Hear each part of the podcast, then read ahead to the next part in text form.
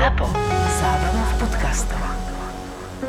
V 15. storočí sa síce už vedelo, že Zem je guľatá, ale mapy ani zďaleka neboli úplné. Ľudstvo dlhodobo vedelo, že Zem je gulatá, len nevedeli, aká je veľká. Európania vedeli o Afrike a Ázii, ale svet sa pre nich končil Čínou, ktorú popísal Marco Polo. Hranice ľudského poznania sa však mali čo nevidieť posunúť a to vďaka omylu Krištofa Kolumba. Svet sa strašne zväčšil. Do toho času naozaj poznali stredozemné more, ktoré bolo stredom sveta a zrazu proste bol Atlantik stredom sveta. No. Túto epizódu podcastu Tak bolo ti prinášajú zlaté a strieborné mince zo zberateľskej série Objavenie Ameriky od Českej mincovne. Leif Erikson, Krištof Kolumbus a Amerigo Vespucci v zlate a striebre v predajniach a e-shope Česká mincovňa SK. Podcastom vás budú sprevádzať historik a učiteľ dejepisu Juraj Jeleň a Kristýna Paholik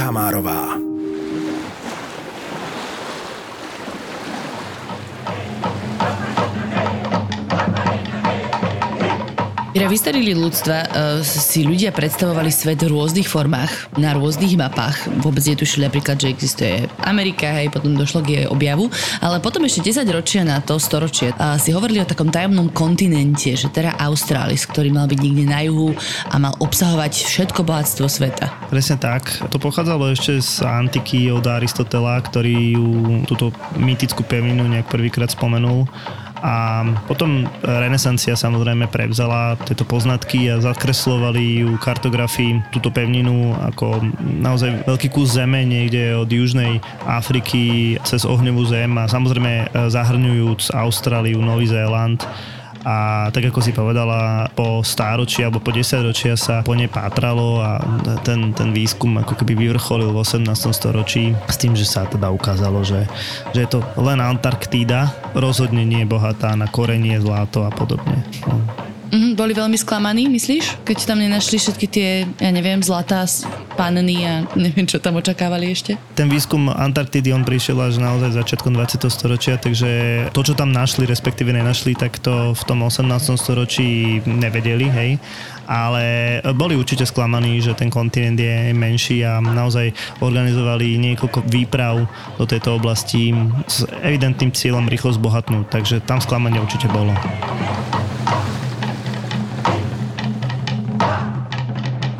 No prepojíme dneska moje dve najobľúbenejšie témy, cestovanie a históriu. Čiže vyberieme sa na objavovanie Tichého oceánu na prelome teda 18. a 19. storočia, dá sa povedať. Samozrejme, už sme o tomto takú epizódu mali, keď sa objavoval skôr Atlantický oceán a dobývala Amerika. Takže to si vypočujte, aby ste mali informácie o tom, čo sa teda dialo predtým, ale teraz skočíme niekde o tom, kedy sa prvýkrát Európane dostali do Pacifického oceánu. Tak, tak, je to vlastne krátko potom, čiže prví Európania sa objavia v Pacifiku alebo v Tichom oceáne niekedy okolo roku 1512. Budú to Portugalci, ale teda najdôležitejším objaviteľom a naozaj aj človek, ktorý dal meno Tichému oceánu bol Fernando Magalienš, ktorého sme teda e, už naozaj spomínali. On e, prešiel ten Tichý oceán naozaj celý, aj tu zahynul na Filipínach a následne teda... Keďže zožrali?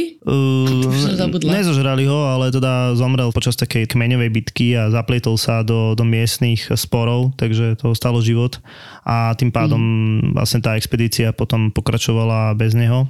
A potom naozaj Španieli budú pokračovať e, v ďalších expedíciách naozaj tej druhej polovici 16. storočia a objavia viaceré e, z tých tichomorských ostrovov, ja neviem, Šalamúnové alebo Kúkové. A potom na, na dlhšiu dobu a minimálne na 50 rokov bude s objavmi v Tichomori taký útlom alebo ticho. Potom sa objavil taký pán Abel Tasman, ktorý pracoval pri východoindickú spoločnosť a teraz nie pre tú britskú, ale pre tú holandskú, ktorá bola prvá. No a teda on samozrejme tiež mal za úlohu nájsť tú mýtickú pevninu, teda Australis, tak vyplával niekedy okolo roku 1640 a dostal sa teda na pobrežie Austrálie vtedajšej alebo až na Nový Zeland? Dostal sa najskôr teda na juh, obplával Austráliu z juhu a objavil e, dnešnú Tasmániu, ktorá bude po ňom mm. neskôr pomenovaná. A potom teda pokračoval ďalej e, na východ a po deviatich týždňoch plavby objavil aj ten južný ostrov Nového Zélandu.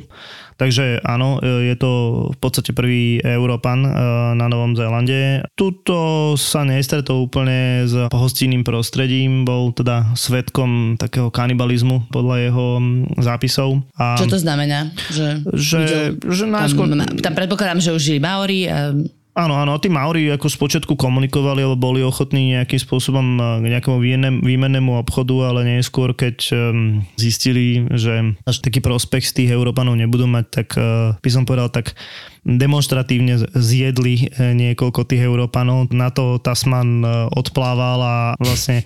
Od... Nie je prekvapivo. No, áno, samozrejme. No ale pokračoval samozrejme e, potom na sever a objavil Tongu a Fiji, takže niektoré ďalšie tie Tichomorské ostrovy. A zaujímavé je to, že objavil takú cestu z Indického oceánu do Pacifiku s priaznivými vetrami. To bolo v tom čase dôležité. No, lebo oni všetci chodili predtým z tej opačnej strany, nie? Že popod Južnú Ameriku, cez Pacifik naprieč. A tento išiel práve že z Indie smerom na východ. Áno, tak? áno, je, akože je to problematické z toho hľadiska, že tam je naozaj minimum e, nejaké, nejakých záchytných bodov, nejakých ostrovčekov, ale, ale teda vetry, ktoré dajme tomu, že sezóne vejú, tak e, boli lepšie a samozrejme Holandiania mali veľký záujem e, o vývoz korenia a, a vývoz naozaj aj toho zlata. To bol problém, pretože Tasman nič podobné pri austrálskych brehoch nenašiel. V podstate tie brehy, ktoré nachádzal, boli dosť nehostinné a žiadny rýchly rýchly zisk z nich neplynul. No a, a aj z tohto dôvodu, keď e, dojde do Holandska, tak e, nechcem povedať, že holandská spoločnosť, ale povedzme, že holandská politika tie výsledky e, Tasmanovej plavby nejakým spôsobom utají, pretože naozaj nedosahovali nejaký eventuálny rýchly zisk, takže budú sa sústrediť potom Holandia naozaj najmä na obchod s Indiou a dajme tomu s Japonskom a dá sa povedať, že na tie ostrovy na Nový Zeland či Tasmaniu sa opätovne trochu zabudne v tých európskych kruhoch. Čiže vôbec ich nenadchlo to, že objavili úplne nový kontinent a nové ostrovy. Ale bohužiaľ nebol biznis, tak pokračujeme ďalej. Tak. A dostávame sa teda do 18. storočia, do Anglicka tentokrát, kedy dajme tomu, že sme práve v takom období, kedy vrcholí osvietenstvo a Angličania majú možno väčší záujem, ako robiť biznis, aj keď to je diskutabilné, lebo vždy chcú robiť biznis, a spoznávať svet a možno nájsť nejaké nové rastliny a tak ďalej, celé to tak nejako popísať, takže organizujú tzv. vedecké plavby. Tak, tak expedície a povedal by som ano, naozaj, že je to pod vplyvom toho osvietenstva a mm, chcú ten e, svet objavovať ako vedecký, hej, že teda, že nie ide len o to zapichnúť si niekde vlaječku, ale ide aj o to, aby e, sme tam našli nejaké vhodné rastliny, po prípade proste vhodné miesto na osídlenie, myslím ako európske osídlenie. No a rozhodne teda najvýznamnejším e, objaviteľom a zároveň teda nejakým organizátorom týchto, týchto výprav bude James Cook. Tak, je to ďalší úspešný škód inak. Už uh, sme spomínali pár úspešných škótov v rámci priemyselnej revolúcie. Uh, fun fact z jeho života bol samozrejme ženatý, ale teda keďže polovicu života strávil na mori, tak s rodinou netrávil takmer žiadny čas. Napriek tomu mal 5 detí. Takže veľmi efektívny. Hej, hej, asi, asi naozaj vždy, keď prišiel domov, tak eh, splodil nejaké dieťa. Ale teda, tak ako si povedala, väčšinu života, myslím väčšinu toho plodného života sa, sa nachádzal na cestách. Začal ako taký, povedzme, že kartograf, respektíve prieskumník eh, v Severnej Amerike. Celkom dobre sa mu podarilo zmapovať eh, vlastne ústie rieky Svetého Vavrinca, čo bola v tom čase veľmi dôležitá oblasť. Medzičasom samozrejme aj vypukla 7-ročná eh, vojna v Amerike, takže aj do tej sa nejakým spôsobom musel zapojiť ako námorník. No a okrem toho, že bol kartograf, tak aj mal tak, nechcem povedať, že hobby, ale vedel aj pozorovať hviezdy. A mm-hmm. taká kombinácia vlastne toho, že mal, mal talent aj na moreplavectvo a, a proste všetky tie tri, tri veci sa tak snúbili do toho, že naozaj ho vedecká spoločnosť alebo teda kráľovská spoločnosť poverí uh, akousi expedíciou do Tichomoria. Áno, ale to je to expedícia práve na pozorovanie Venuše, myslím, že e, v Tichomori. Je to taká zástierka toho, keby to bol úplný fail, ako po Abelovi Tasmanovi a jeho plavbe, že nič nenajdu a proste nič z toho nebude, tak aspoň boli pozorovať hviezdy a preto bolo dôležité vyplávať. Priorita samozrejme bola objaviť tú Teru Australis a jej e, všetky výhody, Čiže nakoniec Cook viedol celkovo tri výpravy do Tichomoria. Na lodi mal rôznych zaujímavých ľudí. Napríklad jeden z nich bol kapitán William Bly, ktorému sa ešte dostaneme v dnešnom rozprávaní. Ale potom tam mal rôznych vedcov a botanikov, ktorí teda mali za úlohu objavovať tie nové rastliny a živočíšne druhy, že? Tak, tak e, jedným z nich bol naozaj e, zase veľký mozog toho obdobia, Joseph Banks. On bol teda botanik, účastník tej prvej výpravy Mm, Jamesa Cooka navštívil teda Brazíliu a, a potom samozrejme aj tie Tichomorské ostrovy a na Tahiti videl tie plodiny. Neskôr sa stane sám e, predsedom tej kráľovskej spoločnosti, e, v podstate spolu založí e, botanickú záhradu pri kráľovskej rodine a to bude najdôležitejšia botanická záhrada na svete. On sám nejakým spôsobom zorganizuje dovoz vzoriek rôznych rastlín cez 20 tisíc. Sám on vyberal miest miesta, kde by sa mohlo kolonizovať. Napríklad teda on sám e, bol za kolonizáciu Austrálie, no a e, je zodpovedný za objav eukalyptu alebo akácie. Vyše 80 druhov e, rôznych rastlín nesie jeho meno, takže on bol teda naozaj významná postava tej expedície. Tak ako si povedala, boli tam aj teda počas tých ostatných dvoch expedícií ďalšie významné mená. Mm, tam bol aj ten Moritz Beňovský? Moritz Beňovský nie. Moritz Beňovský bol už uh, trošičku predtým uh, v rámci iných výskumov skôr severného Pacifiku. No tak prišli na Tahiti, um, ktoré už teda boli objavené predtým. Ako komunikovali s tými domácimi, keď z Európania s Maormi napríklad nemali úplne najlepšie skúsenosti. Áno, tak oni vedeli v podstate kam idú a um, častokrát používali uh, prekladateľov, ktorí boli viac menej miestni, alebo máme teda aj znalosti minimálne o dvoch konkrétnych ľuďoch, ktorí boli prekladatelia plus mali aj znalosti o tých povedzme tahických vodách a naozaj neskôr budú slúžiť ako akísi navigátori a zároveň uh, poznali aj dajme tomu tú flóru a že čo je a tak ďalej, takže nazvime ich tak akože e, prieskumníci od tých domorodcov. No a to boli ľudia, ktorí, ja neviem, predtým odišli s tými prvými plavbami do Anglicka, naučili sa po anglicky a robili prekladateľov? Mm, väčšinou, väčšinou to bolo tak akože niekde polovične, hej, že dajme tomu Holandiania, e, ktorí mali častý kontakt e, s, dajme tomu, e, s Indonéziou, Papuanovou Guineou, tak ako keby títo ľudia sa stretli s Holandianmi a zase Angličania vedeli po holandsky, takže napríklad tam bol akože nejaký tretí jazyk, ale na začiatku to mnohokrát bol v podstate len postavené na nejakom výmenom obchode a na niečom akože ruky, nohy, ale oni sa akože veľmi rýchlo oťukali, hej, takže títo ľudia, konkrétne teda tí dvaja, povedzme, že Tahitania alebo uh, tí, tí domorodci, tak oni mali naozaj kontakt s európskou kultúrou, tak to povedzme, hej, alebo so západnou kultúrou. No a navyše teda James Cook dostal ešte takú brožúru alebo nejaký návod, ako komunikovať s domorodým obyvateľstvom na ostrovoch. To predpokladám, že spísali nejakí moreplavci pred ním a podľa neho sa riadil. Ale aké tam mal, um, aké tam mal pravidla no, napríklad? Tam, tam išlo vyslovene akúsi právnu normu, hej, že v podstate ako vykonávať tú spravodlivosť alebo ako v prípade, že on ako predstaviteľ anglického alebo teda britského štátu príde, uh, dajme tomu na Tahiti, tak aké právo by tam malo platiť, hej. Samozrejme samozrejme ono to vychádzalo z toho, že to európske právo alebo Európania ako takí sa samozrejme cítili nadradení nad tými domorodcami Takže prirodzene to proste vychádzalo z akéhosi rasizmu a naozaj Cook sa dosť často dostával do problematických situácií s tými domorodcami, pretože oni chápali e, spoločnosť, chápali vlastne, nazvime to, že kmeň alebo národ alebo, alebo, alebo proste tú skupinu ľudí inak ako Európania, hej. Takže mnohokrát tam dochádzalo k treniciam. Najväčší problém boli krádeže, pretože v skutočnosti tí, dajme tomu, tí Tahitiania chápali krádeže e, úplne inak ako, ako Európania, takže dochádzalo k častým trestom. Oni tomu rozumeli tak, že ak si prišiel na náš ostrov, tak máme tu všetko spoločné, lebo sme komunita a Európania to chápali tak, že vy nám tu kradete veci z lode, nie? Povedzme, povedzme, že áno. S tým, že ďalšia ako dôležitá vec je, že James Cook je momentálne oslavovaný, má množstvo svoch v, v Austrálii a, a proste v, v Tichomori a tak ďalej, ale naozaj si treba uvedomiť, že keď tí Európania prišli, dajme tomu na Tahiti alebo na iné ostrovy, tak oni v podstate uh, brali jedlo tým domorodcom a nikoho sa nespýtali. Hej? To znamená, že lovili ryby, korytnačky a tak ďalej vyrúbovali stromy, všetko, všetko zácne súroviny pre tých domorodcov a, a akože nič za to nikomu nedali, hej, proste mysleli si, že je to automatické, takže aj toto mohlo byť chápané u tých, u tých domorodcov akože niečo za niečo. V každom prípade Cook sa po tejto pláve vrátil späť do Anglicka ako úplná celebrita, lebo tak um, objavil nové miesta, priniesli tieto vzorky rôznych rastlín a tak ďalej. A preto sa vybral na druhú plavbu, ktorá ale mala teda už konečne objaviť tú teru Australis, takže išli viacej na juh, od Južnej Afriky, južnými vodami, v podstate až smerom k Antarktíde, kde pravdepodobne ako prvý Európan prekročil polárny kruh.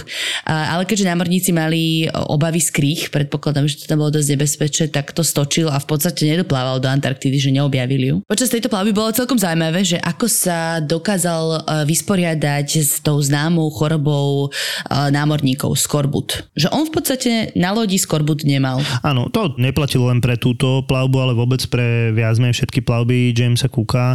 Naozaj on mal vynikajúce výsledky s tým, že mu nezomierali námorníci na skorbut, zatiaľ čo proste e, na iných lodiach to bol pomerne rozšírený fenomén. Mohla za to hlavne kyslá kapusta, alebo kapusta ako taká. On e, samozrejme nevedel, že skorbut spôsobuje e, nedostatok vitamínu C, ale vedel teda, že keď e, budú námorníci jesť kapustu, tak nezomierajú, hej. A jeho veľký problém bol ten, aby to tých námorníkov prinútil zjesť, pretože mm, im to prirodzene, dajme tomu... Lebo tam nemal, nemal tam žiadnych slovanov, ktorým by chutila kyslá kapusta? Uh, možno tam aj nejaký slovanov mal, hej, ale v princípe teda nebolo to úplne štandardné pre väčšinou anglických námorníkov, takže to spravil takým spôsobom, mm. že urobil z tej kyslej kapusty vlastne luxusný tovar a nutil jesť e, dôstojníkov svojich a potom to chcelo už aj mužstvo, hej, takže tým pádom naozaj tá strava bola, bola pre ňo veľmi dôležitá. A inak teda naozaj všade kam prišiel, tak uh, nabral čerstvú zeleninu alebo čerstvú stravu, aby, aby vlastne námorníci nejedli niečo zatuchnuté a bol veľkým zástancom aj hygieny, dodržiavanie hygieny na lodiach. Čo sa týka takých akože bežných chorôb, ktoré sa na lodi v tom čase vyskytovali, tak to sa mu podarilo dosť eliminovať. Čiže vyplachovanie si úst rúbom iba na ráno to neplatilo, hej? Museli si umývať zubky. No, to som nepovedal.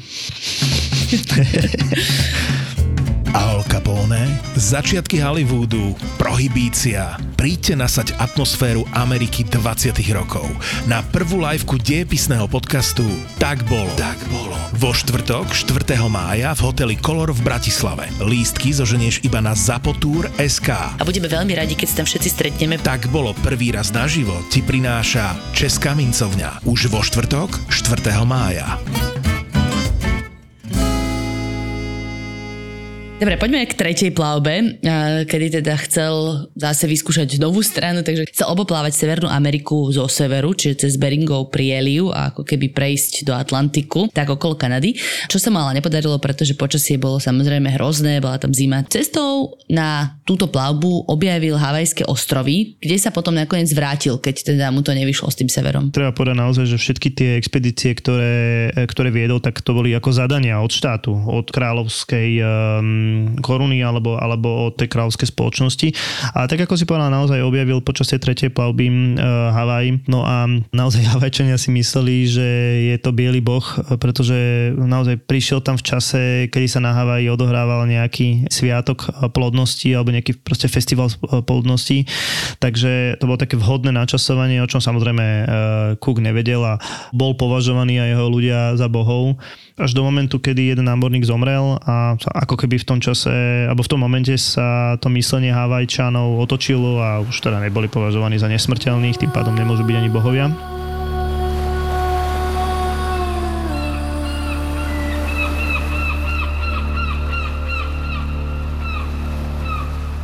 27. február 1779. Denník Johna Wilkinsa, dôstojníka na lodi jeho kráľovského veličenstva Resolution. Dnes sme telo kapitána Cooka odovzdali moru. Bol to muž, ktorý precestoval celý svet, odvážny kapitán a zaritý dobrodruh. Niť jeho života sa prestala odvíjať v 51 rokoch na ostrovoch, ktoré pomenoval sandvičovými. Miestni domorodci ich však volajú Havaj. Veria na Havaja Loa, postavu z legendy, ktorá vraj prvá priplávala na ostrovy. Bol to tiež námorník a objaviteľ, ktorý vraj ostrovy našiel, osídlil a nazval ich po sebe. Lenže kapitán Cook ich nazval Polordovi Sandwichovi, veliteľovi britskej admirality – Naša plavba sa začala v júli roku 1776. Jej oficiálnym účelom bol návrat Omaja, Mladého domorodca, ktorého do Anglicka z Tahiti priviezol počas predošlej kúkovej plavby komandér Tobias Furno. Skutočným a tajným účelom výpravy však bolo objavenie severnej cesty okolo Ameriky. Naša loď Resolution a druhá Discovery oboplávali Afriku a vplávali do Indického oceánu. V roku 1777 sme zakotvili na Tahiti, kde sme si urobili prestávku pred pokračovaním plavby do severnejších vôd Tichého oceánu. Začiatkom roku 1778 kapitán objavil Sandvičové ostrovy. Domorodé obyvateľstvo považovalo kapitána za samotného boha Lona. Správali sa k nám preto s veľkou úctou. Obe naše lode sa plavili okolo súostrovia približne 8 týždňov, kým sme hľadali vhodné miesto na zakotvenie. Počas plavby okolo ostrovov naše lode sprevádzalo veľké množstvo kanoí domorodcov, ktoré boli vrchovato naložené darmi. Náčelník Pálea a kňaz Koa vstúpili na našu palubu a kapitána Kuka slávnostne odprevadili na breh, kde sa podrobil dlhému a zvláštnemu obradu, kým ho pustili späť na loď. 7. marca 1778 sme priplávali k severoamerickému pobrežiu a pozdĺž pevniny sme plávali stále na sever. Prieliv do Atlantického oceánu sa nám však nájsť nepodarilo. Po pol roku sme sa skľúčene vydali na spiatočnú cestu a v polovici januára 1779 sme sa vrátili do zálivu Keala Kekua na Sandvičových ostrovoch.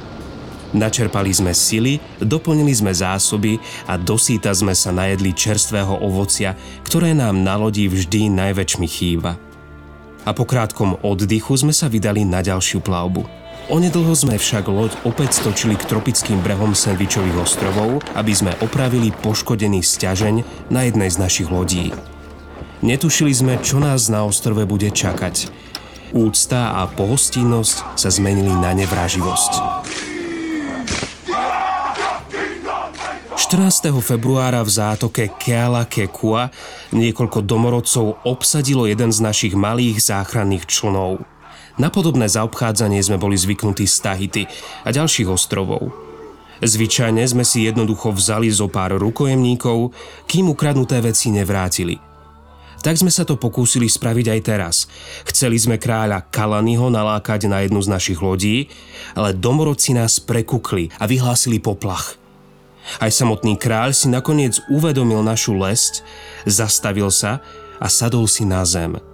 Kým sme kráľa prinútili vstať, objavili sa stovky miestnych, ktorí nás začali rozúrene prenasledovať. Ustúpili sme na pláž, kde sme chceli člny čo najskôr spustiť na vodu. Domorodci vtedy kapitána Kuka udreli do hlavy a v zápätí aj dobodali na smrť. Tvárou do príboja nepadol len náš kapitán, ale štyria ďalší muži z posádky. Prekvapilo nás, že nám kapitánovo telo nechceli vydať. Naopak s veľkou úctou vykonali veľa pohrebných rituálov. Kapitánovo telo vypitvali a upiekli, aby z neho mohli ľahšie odstrániť meso. Starostlivo ho očistili a vzývali. Telo nám nakoniec vydali a my sme kapitánovi vystrojili formálny pohreb na mori.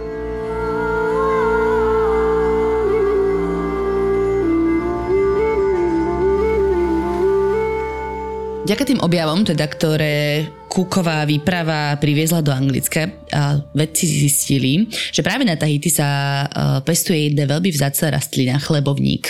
Čo ja úplne neviem, čo presne je, ale evidentne je to veľmi dobré ako stráva pre kopu ľudí.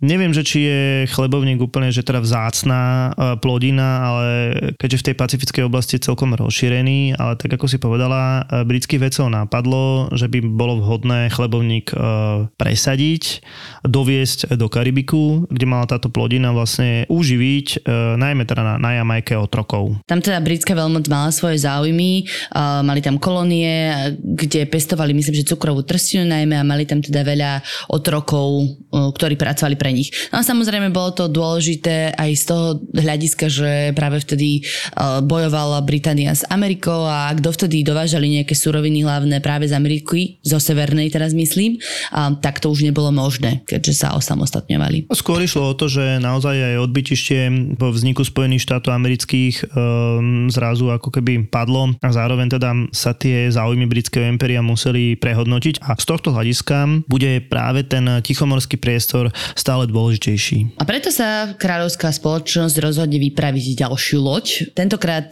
e, bude v čele kapitán William Bly, ktorého som už spomenula, že bol na jednej z tých kúkových výprav. Táto loď sa volala HMS Bounty. Uh-huh. Ak ste o tom už počuli, tak je to možno preto, že je o tom natočený veľmi pekný film Vzbúra na lodi Bounty, e, ktorý si určite pozrite, ak chcete dostať taký akože aj vizuálny obraz tohto príbehu, ale my sa ho teda porozprávame, je to veľmi zaujímavé. Loď Bounty teda mala práve priniesť tento chlebovník z Tahiti na Jamajku. No, ona tá loď e, bola naozaj upravená na to, aby e, bola schopná preniesť e, tie sadenice, to znamená, že časť tej vrchnej paluby bola prestavená na akýsi skleník, to znamená, že bolo menej priestoru pre mužstvo. Kapitán chcel stihnúť obdobie akéhosi leta alebo obdobie priaznivých vetrov, oboplávať Južnú Ameriku alebo teda ohňovú zem a prejsť e, vlastne Pacifikom na Tahiti. Problém bol v tom, že nie jeho chybou sa tá plavba trošku oneskorila a napokon po hrozne dlhej dobe prešiel k pobrežiu Austrálie a napokon teda dorazili námorníci na Tahiti celkovo prešli asi 50 tisíc kilometrov, čo naozaj si neviem predstaviť e, na tej lodi stráviť toľko veľa času. No a do toho nie úplne spolu vychádzali tí námorníci. Kapitán Bly nemal povesť najlepšieho tým lídra. Možno tým lídra áno, ale rozhodne mal povesť e, naozaj veľmi drakonického, veľmi e, tvrdo trestajúceho kapitána a naozaj za malé prehrešky nechával e, bičovať námorníkov svojej lode, čo samozrejme spôsobovalo akýsi nepokoj v rámci tej posádky a samozrejme priamo to kontrastovalo s tým, čo sa bude diať na Tahiti.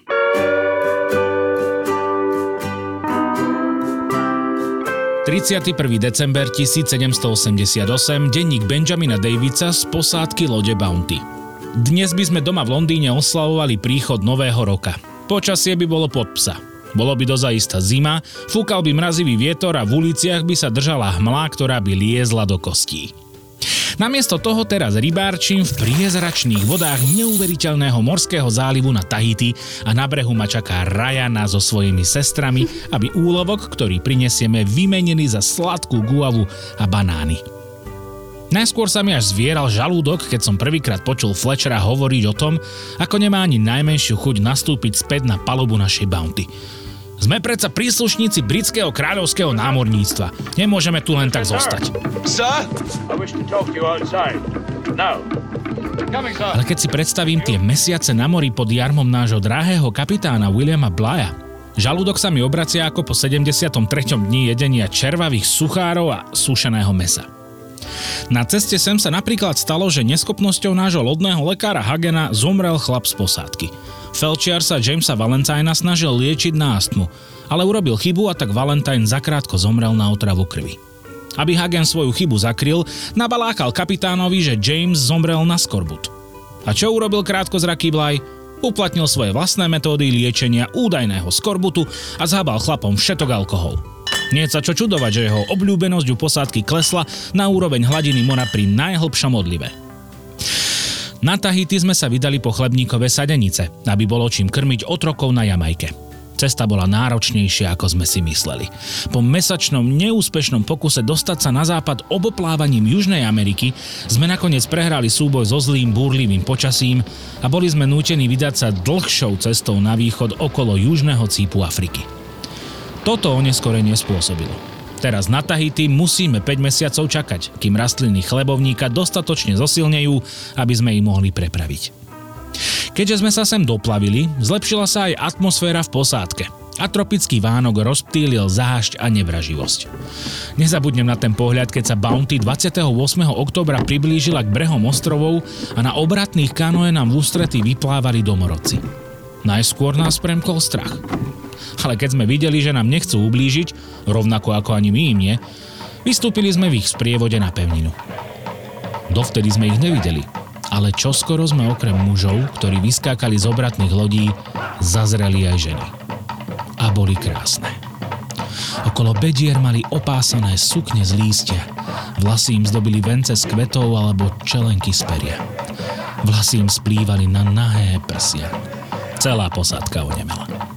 Verím, že som bol medzi niekoľkými, ktorí aj zabudli zatvoriť ústa. Zakotvili sme sa a po niekoľkých dňoch oddychu sme začali dočerpávať vodu a zásoby. Ťažili sme tiež drevo, aby sme opravili nevyhnutné poškodenia lode. A čo sa zase objavilo? Tvrdohlavosť a paličatosť nášho drahého kapitána Blaja. Chvíľu pri práci pozoroval tesára Williama Parcela. Potom k nemu prišiel a začal mudrovať do toho, ako spracováva drevo. Bill je skúsený remeselník. Rady od Blaja naozaj nepotreboval. Dal to teda patrične najavo. Ale tvrdohlavý kapitán neustúpil a zadržal mu prídely jedla, čo ho malo okamžite priviesť k rozumu. Ale teraz sa tým ešte nebudem zaoberať. Počkám, čo sa stane. Kto prvý vzplanie. Ako som povedal, myslím si, že to bude Fletcher Christian.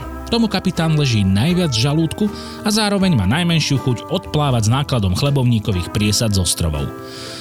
Náčelníkovou dcerou sa už ani neskrývajú. Dokonca som si minule všimol, že sa mu na chrbte postupne objavuje zväčšujúce sa tetovanie, ako nosia miestny. Myslím si, že kapitán to ešte nevidel, inak by bol určite oheň na streche. Či sa to patrí od námorníka na lodi jeho veličenstva? A veru, neby tiež nevadilo tu zostať žiť. Je to tu ako v raji. Ako sa dá toto porovnať s Londýnom? Neby veru drožky a divadlá nechýbali. Čiže nie je prekvapivé, že naozaj námorníci si ten pobyt na Tahiti užívali a určite sa nechceli vrátiť späť na tú loď s despotickým kapitánom, ale teda prišiel čas po niekoľkých mesiacoch, kedy už sa chlebovník dal presádzať, kedy prišiel na psa mraz a námorníci museli sa nalodiť späť na loď Bounty. Tak, tak. A dopadlo to samozrejme um, podľa očakávania. Po niekoľkých dňoch plavby uh, vypukla na lodi vzbúra s tým, že uh, teda nie celá posádka sa voči kapitánovi zbúrila.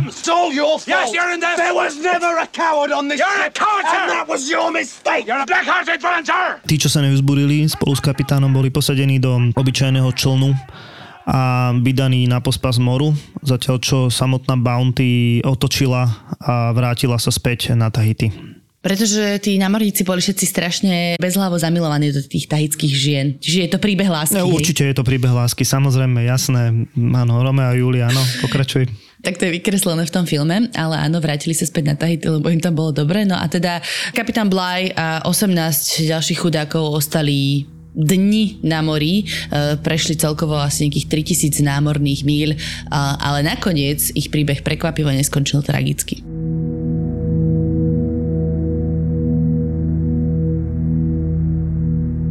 ...10. október 1793, denník Elizabeth Downey z Londýna. Rada si čítam o ďalekých krajoch a neuveriteľných výpravách námorníkov, ktorí sa neohrozene plavia po celom svete. V novinách ma mimoriadne zaujal príbeh kapitána Blighta, ktorý vzdoroval nepriazni osudu a statočne sa mu podarilo zachrániť si život na ceste z druhého konca sveta. Kapitán Blight velil posádke na lodi Bounty, ktorá sa plavila na Tahiti. Keď tam však vypukla vzbúra, ktorú zrejme vyprovokoval istý Fletcher Christian, kapitána a 18 jeho verných nasadili do člna a pustili na šíre more so zásobami asi na týždeň. Nemali dokonca ani námornú mapu. Dali im len 4 šable, potravu, vodu, kvadrant a kompas. What use is that without charts? I need the charts. Turn around. Človek by si možno povedal, že v oblasti, kde je plno úrodných tropických ostrovov, by sa stačilo doplaviť k prvému z nich a počkať na najbližšiu plachetnicu z priateľenej krajiny v akomsi tropickom raji. Lenže ten tropický raj nie je neobývaný. O tom sa čoskoro presvedčila aj samotná posádka lojalistov, keď zakotvili na ostrove Tofua, kde sa s nimi veľmi rýchlo porátali miestni domorodci. Jeden z mužov pri roztržke dokonca prišiel o život. Neviem si predstaviť, ako sa vtedy kapitán so svojou chatrnou posádkou cítili, keď sa vlastne hneď museli vrátiť späť na more. Poučili sa však a na iných ostrovoch sa už kotviť nepokúšali. Snažili sa doplaviť k najbližšiemu domíniu ktorejkoľvek európskej krajiny, čo bol v tomto prípade Timor pod správou holandskej východnej Indie. Neuveriteľných 3618 námorných míl, čo je viac ako 4100 míl a vyše 6700 kilometrov. Doplavili sa naň po 47 dňoch, pričom prežili všetci, okrem námorníka, ktorý zahynul na Tofui. Prežili na 40 gramoch chleba na deň na osobu. Počasie bolo často búrlivé a mali neustály strach zo stroskotania. 14. júna 1789 dosiahli Koupang, osadu na Timore. Traja z mužov, ktorí prežili túto náročnú plavbu, boli takí slabí, že čoskoro zomreli na akúsi tropickú chorobu, možno maláriu. Kým v prístave Batávia čakali na transport do Anglicka a ďalší dvaja zomreli po ceste do domoviny. Keď sa vrátili do Anglicka, kapitána Blaja čakal vojenský súd. Predsa len bol jediným dôstojníkom na lodi jeho veličenstva, o ktorú prišiel – v októbri 1790 ho však súd zbavil viny a tiež rozhodol o výprave späť do Tichého oceánu, kde mali na Tahiti dolapiť a priviesť odtiaľ vzbúrencov. A to sa naozaj aj podarilo, keďže časť mužov, ktorí pod velením Fletchera Christiana ovládli loď Bounty, zostala žiť na Tahiti. Samotný Christian a ďalší muži však na ostrove neboli a dodnes sa ich dolapiť nepodarilo – keď zvyšok posádky z Tahiti priviezli do Londýna, postavili ich pred súd a kapitán vypovedal, ako sa ktorý počas vzbúry na lodi jeho veličenstva Bounty zachoval. Niektorí patrili k lojalistom a na Tahiti ich vysadili iba preto, lebo v preplnenom člne už nebolo miesto. Iní boli nestranní, ale v Londýne ich tak či tak obesili práve preto, že nekládli dostatočný odpor. A ďalší odvisli za to, že Kristiana podporovali. Tí iste, zo všetkých najviac, lutovali, že svoje dobrodružné darebáctvo nedotiahli do konca a nestratili sa s tým všivákom kde si v Pacifiku. Kto vie, či Kristiana zvyšok posádky ešte žije? Možno sa to raz dozviem pri čítaní ďalšieho napínavého dobrodružstva.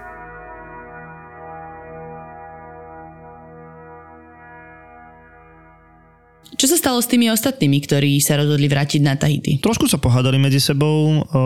Bola tam taká líderská postava, ktorý sa volá Fletcher, tak bol podôstojník a veľmi dobre si uvedomoval, že odveta zo strany Britov príde. Takže časť námorníkov chcela na Tahiti ostať a druhá časť námorníkov chcela proste odísť a nájsť nejaký bezpečný, bezpečné útočište. Tak sa aj stalo. Napokon sa rozdelili. Tí, ktorí odišli, tak zobrali samozrejme loď Bounty a pamätali si, že existuje ostrov, dnešný ostrov Pitcairn, ktorý nebol zakreslený na britských mapách. Mm-hmm. A tým pádom e, verili v to, že tu budú v bezpečí a že ich tu žiadna britská loď e, v budúcnosti nebude hľadať a v skutočnosti tu zakotvili aj samozrejme s tými tahickými ženami, ktoré si zobrali so sebou a v podstate tu založili takú malú kolóniu. A loď Bounty teda spálili, aby po nej neostala žiadna stopa. Niektoré veci z nej si nechali, ktoré doteraz myslím, že sa dajú nájsť na tom ostrove Pitcairn. Videla som aj zvon, aj dielo. No a teda ostali tam žiť, dajme tomu nejaké komunite 30 ľudí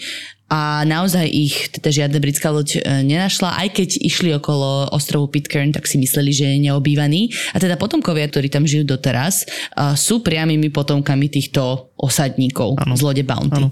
Neviem, či je okolo 50-60 uh, dnešná... V súčasnosti je to asi 50-60 ľudí. No. Celá tá populácia. Samozrejme, ten ostrov sa v tom čase nevolá Pitcairn, on dostal názov neskôr podľa ďalšieho britského kapitána, respektíve objaviteľa. A uh, len pre doplnenie, napokon ich tam nájdú uh, začiatkom 19. storočia s tým, že osudy viacerých, konkrétne napríklad toho Fletchera, nám nie sú známe dodnes. Každopádne uh, proste tí objaviteľe, ktorí tam prídu, tak nájdú jedného toho vzbúrenca a množstvo detí a, a, a žien. Čo sa stalo s kapitánom Blyom, ktorý teda šťastne prežil a dosiahol svoju sladkú pomstu? Tak uh, on prekvapivo mal celkom hviezdnu kariéru, uh, bude slúžiť na ďalšej lodi, no a A neskôr vďaka tomu, naozaj vďaka tej jeho povesti, toho tvrdého kapitána, tvrdého možno politika, e, z neho spravia guvernéra Nového Južného Velsu, čiže dnešnej Austrálie.